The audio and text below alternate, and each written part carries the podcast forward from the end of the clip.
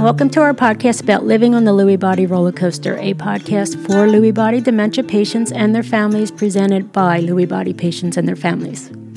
You will hear firsthand the ups and downs and twists and turns of Lewy Body dementia from families directly affected. We'll share our support and experiences on all things Lewy Body.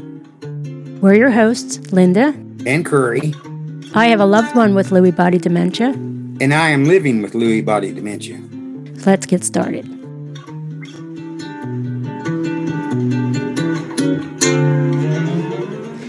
Welcome back, podcast family. Yes, welcome back, y'all. So we want to thank you all for y'all being so patient with us as we try to work and get these uh, episodes out each week. Oh, and kudos, we did it this the week of May 10th. The episode went live early, so good for us. it doesn't always happen. And again, before before we start, we want to remind all listeners that all of our listeners that it's important that um, to us that our listeners and the medical community hears from those affected with the disease by listening how it makes uh, those with the disease feel and to be able to share concerns suggestions advice and more importantly friendship so please feel free to share the podcast link with you know your family your friends and your doctors. Uh, we feel like it's very important that you know doctors can hear from those with lewy body directly affected with the disease. Yeah and as a reminder uh, i want to tell y'all we're not giving medical advice but rather just sharing our open and honest feelings and thoughts as we live with lewy body dementia. Okay now for a shout out to some of our supporters i want to give shout outs this week to Matthew and Miriam Geraci, Marcia Treffman, Bonnie and Randy Weber, Nancy Guerrero, and Tom Conley. So let's get this week started. Okay, today we have two special guests from across the pond Julie Hayden and Anne Scott. Yeah, before we jump into uh, their new project called Deepness Radio, can can you each first of all welcome Anne and, and Julie can you share a little bit about yourselves and like where you're from, how you connect to dementia? And Julie, do you want to go first with that? Hi, um, my name is Julie, and I live in the north of England in a place called Yorkshire. And I was diagnosed five years ago now, at the age of 54, with um, they think poss- possibly Alzheimer's, possibly one of the other dementias, but the doctors have never really um, been bothered to follow that up with appropriate tests to decide fully what it is. Um, but um, yeah, so I previously, during my working life, I started off as a nurse. And then I later on, after I'd started um, a family of my own, I went into social work and specialised in older people's service. Um, and it was while working as a social worker that I began having um, the medical problems and the symptoms which I would eventually lose my job um, as a social worker. But it, because of the pro- the process is so long, uh, especially in young onset dementia, trying to work out what the problem is, it took over five years for me to get a diagnosis. Yeah, we we hear those stories all the time about the length that it takes to get diagnosed, and I think it's the work that we're all doing is going to help those behind us not mm-hmm. have to go for such a long period of time without getting a proper diagnosis. Uh, so, Anne, you want to introduce yourself? Yeah. Hi, everyone. I'm Anne Scott, and I live in Belfast, Northern Ireland. Um, whenever I was in my mid 40s, I started to flat foot, have memory problems, um, lots dizziness, the usual things everybody gets. And I went to see a specialist, and the specialist thought that I had a brain leak or a brain what do you call it? Lesion? No, Hmm. Leak? I can't remember. Something in your brain. Yes, that will do. That's our workaround for today. Imagine getting brain freeze right at this minute. Um, right, but anyway, so they diagnosed me with cerebral vascular atherosclerosis, which I was told was vascular dementia. And then five years after that, I think it was, uh, they changed it to chronic small vessel ischemia. And I also have multiple sclerosis and fibromyalgia. I'm the mother of five children and the youngest one whenever I got sick was four years old. Wow. It's only been after meeting people like Julie and yourselves and other people around the world that has sort of given me into greater insight because whenever I was diagnosed, there was so little information. Mhm. I mean, whenever I looked up the internet for vascular dementia, it said five years to live. And I was panicking, thinking, I'm not going to see my children grow up. And it really, I sat in my garden for hours crying. And I'm glad to say now that the internet isn't just as scary a place and there is some other reliable information out there, which is really good. So, how long ago was the diagnosis? How many years? Have Um, let me see. I was in my mid forties. Evie's now thirteen. So actually, she must have been about six whenever I was diagnosed. It's about seven years or so now. right? That's. I just wanted to point that out because nothing gets Curry's goat, as he says, more, and mine too, is where they have they have to get those numbers out of off the internet. That because you should have been dead two years ago, according Yeah. to what you read, and Mhm. that's why I think that's one of our main charging points with this the podcast and doing all the support groups is because Curry, you should have been dead a long time ago. yeah. I've got to say, I've got to step in here for just a minute. I love y'all's accents. Oh. I really do. I love to listen to y'all talk. if you guys lit, uh, we record on Zoom, as our, our, our followers know, and if, girls, you have to watch Curry's face because he's just like an all. He when you're talking, it's like a little kid. Like look, Yeah. I, it's just the cutest thing, thing to watch. Uh, go ahead, go ahead, Julie. Yeah, I, I think the same. I'm just sitting here listening to Curry, and it's just like listening to a cowboy. I know he's got me trying to say y'all. I, I'm not very good at it, but yeah, he It'll is. come with time. Yeah, he is a true Southern. Well, I was going to say gentleman, but he did stick me in a chicken coop to sleep. But that's a whole nother, Yeah. whole nother. It's on the internet. There's pictures Yeah. of it on the internet. Yeah. Um, yeah. Go ahead, Curry. uh, y'all y'all are so so young when you started having trouble. I just it amazes me. It really does. But you're not the first ones I've met who were this young. Uh, but my heart goes out to y'all. Uh, thanks for coming on the podcast, ladies. Let's jump right to it. Uh, you have both been diagnosed with brain diseases, as you shared. How have you both coped since then? Julie and Anne, each each would y'all share with us? Yeah. Julie can go first if you want. Yeah. Um, well, I think that because of that process of having to wait so long and the frustrations of knowing that there was something wrong, but not knowing what it was, that actually getting the diagnosis was a bit of a relief in a way because you have to know your enemy before you know you can then learn how to tackle it. Right. And so once you know what you're facing, then you can develop um, uh, a plan as to how you're going to deal with it.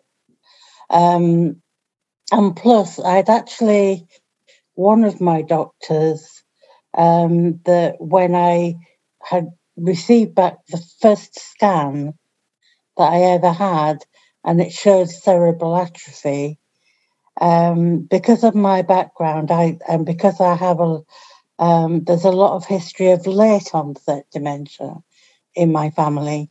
I suggested to this consultant, does that mean that I'm starting to develop dementia? And he just said, oh, no, no way. Um, because you've not had young onset in your family, um, the, no, it can't be young onset dementia. Um, it's something else. And it was only six months later that another consultant said, oh, no, you, it's definitely one of the dementias. Mm. Um, so I'd always kind of had sort of pre-diagnosed myself. And so um, once I got my diagnosis, what I wanted to do was I wanted to be involved.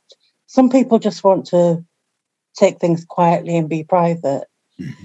And if I'm going to join in with something, I don't want to be a passive member of something. I want to be active. Um, what I found in the area I lived in was that there were groups for older people um, to be supported, but there was nobody my age to talk to. So what I did was I started up my own young onset group um, and facilitated that for other people that we could come together and we could chat. And then from there, I got to meet other people with dementia and others who were involved in research and got involved in research and in education and inputting into educating the future professionals. And then by being active and being part, being involved in the work of activism, that helps me um, sort of have a like a mental gym, mm-hmm. and so it, it benefits me. Whereas, uh, particularly because I live on my own, if I didn't have that, I'd just be sat staring at a wall, waiting to see what came next. Yeah. But at least feeling that I can be active and doing something positive, that really, really helps me. Yeah. And and Kari, I want to have you jump in tell her how you felt when you finally got diagnosed. Oh yeah, that's what I was. I was going to say. Uh, I thought I was going crazy, and and be, because I was seeing things, I was hearing things. Uh, I was just worn out. No matter how much I slept, I couldn't get rested. And when the doctor told me I had Lewy body dementia, I said, "Did you say lower body dementia?" And he said, "No, Lewy body dementia." And uh, I was so relieved. I, I had never heard of this disease, but I was so relieved that I had a name to put with what was going on with me. Uh, I, like you said, I knew then what I was up against, and it, it was it was a great big relief.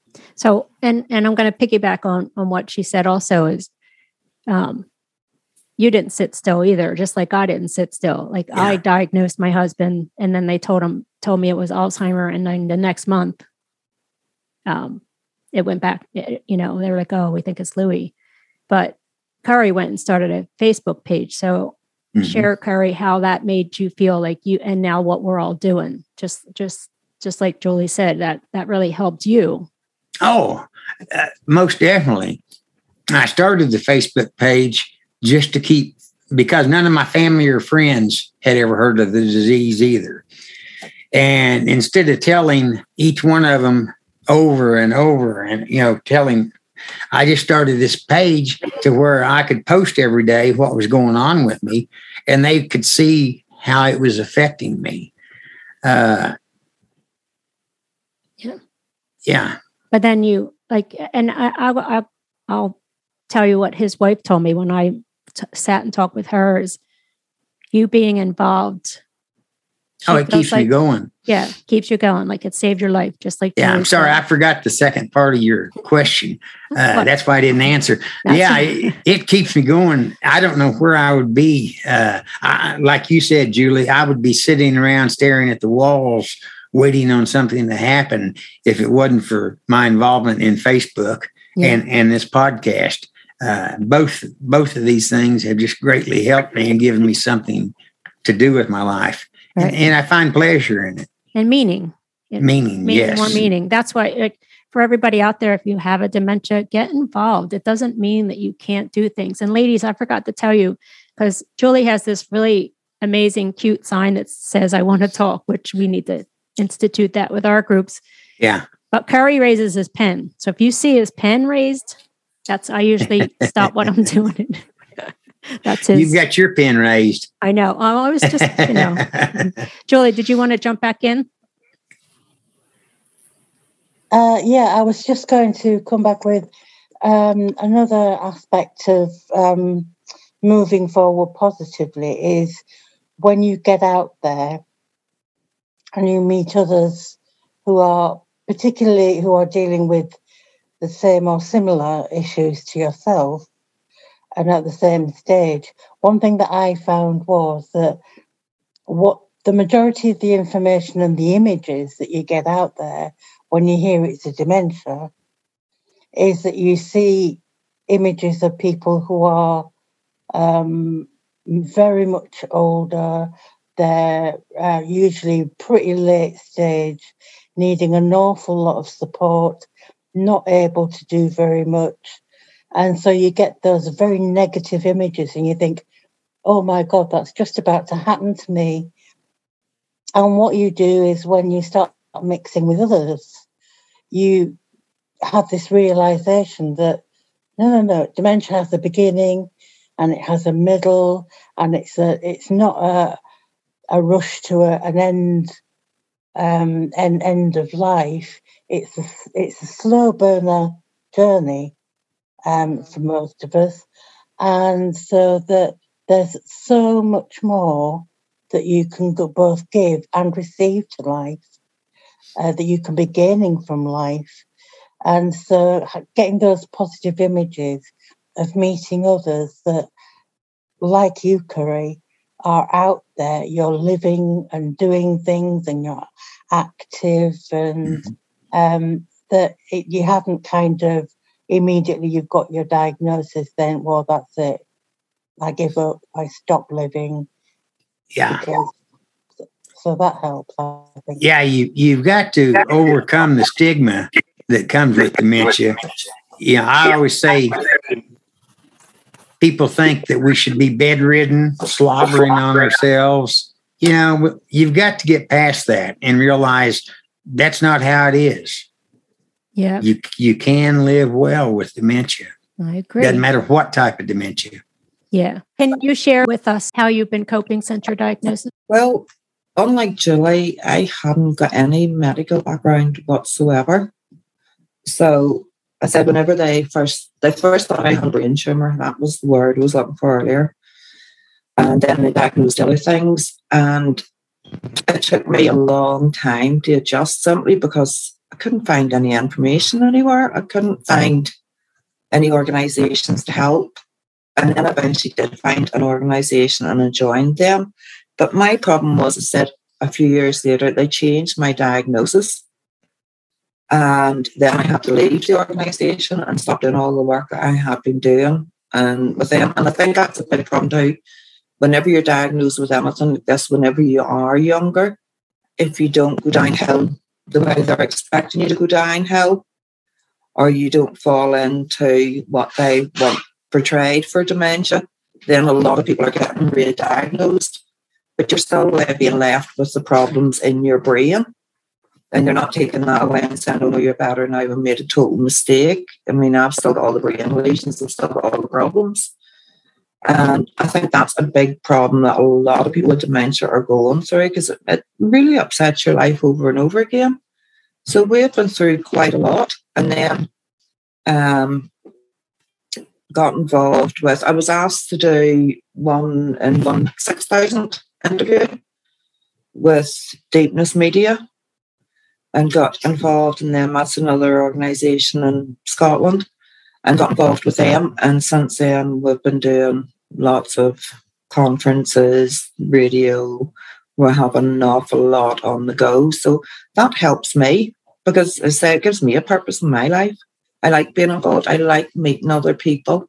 and I like being out and about. Do you know, and it is so nice to go to a meeting and everybody's sitting there or a conference or whatever it is, and nobody's sitting there looking at you as if you've got two heads. You know, everybody's sort of accepting of you. And if you mess something up like I did earlier on and couldn't remember what was wrong with my brain, nobody cares. You know, it, it's if they're all judging you or anything. And I, it really made me feel more comfortable. And I'm at the stage now where if I meet somebody and I can't remember who they are, I'll just say, I'm really sorry. I know I should know you, but I just cannot remember your name.